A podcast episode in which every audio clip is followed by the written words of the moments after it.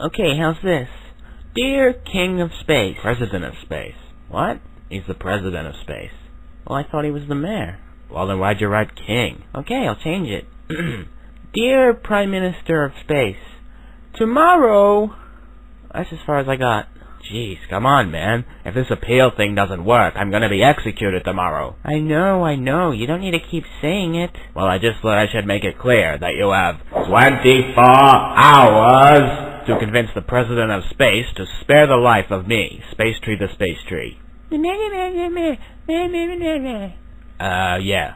Seriously, man, you got nothing to worry about. I'll save you just like I always do. Everything is gonna be just fine.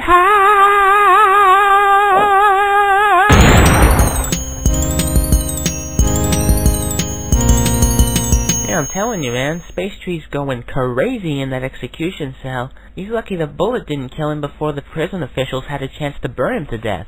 I'm just excited that we get to meet the space president. I am a big fan of his, you know. After all, us green guys do got to stick together. Shut up, you green piece of shit.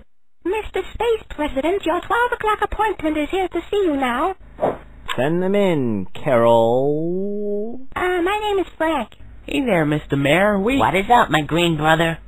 We're here regarding Space Tree's appeal. Oh, so you want me to save the little tree. Look, do you realize how many people are trying to kill me each day? Just one. His name is Wayne, and he's standing right over there. Hello? And do you know why he hasn't succeeded? Because I'm the kind of space president who doesn't waste his space time saving space trees from space.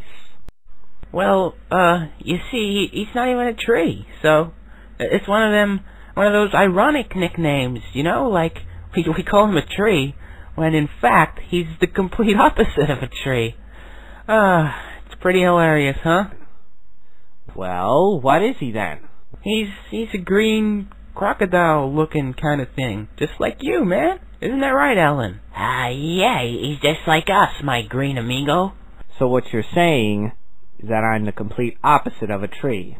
He, that that's probably what I'm saying. Well, I guess that would explain my complete hatred for trees, especially talking ones.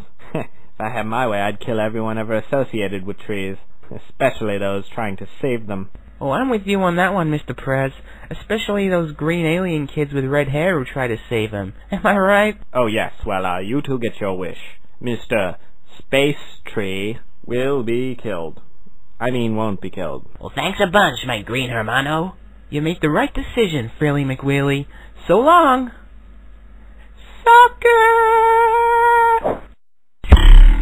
And there you have it, Mr. Warden. An order to release Space Tree, signed by the Space Principal himself.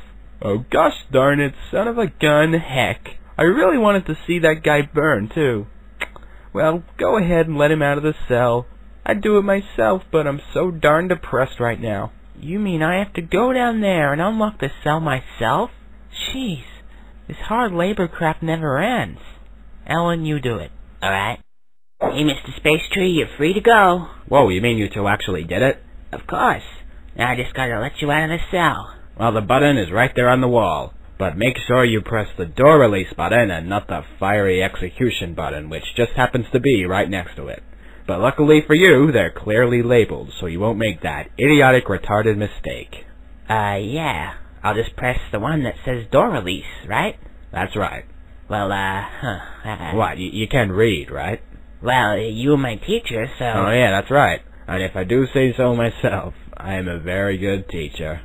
So really, when you think about it, I should be thanking myself for... hey, what the fuck?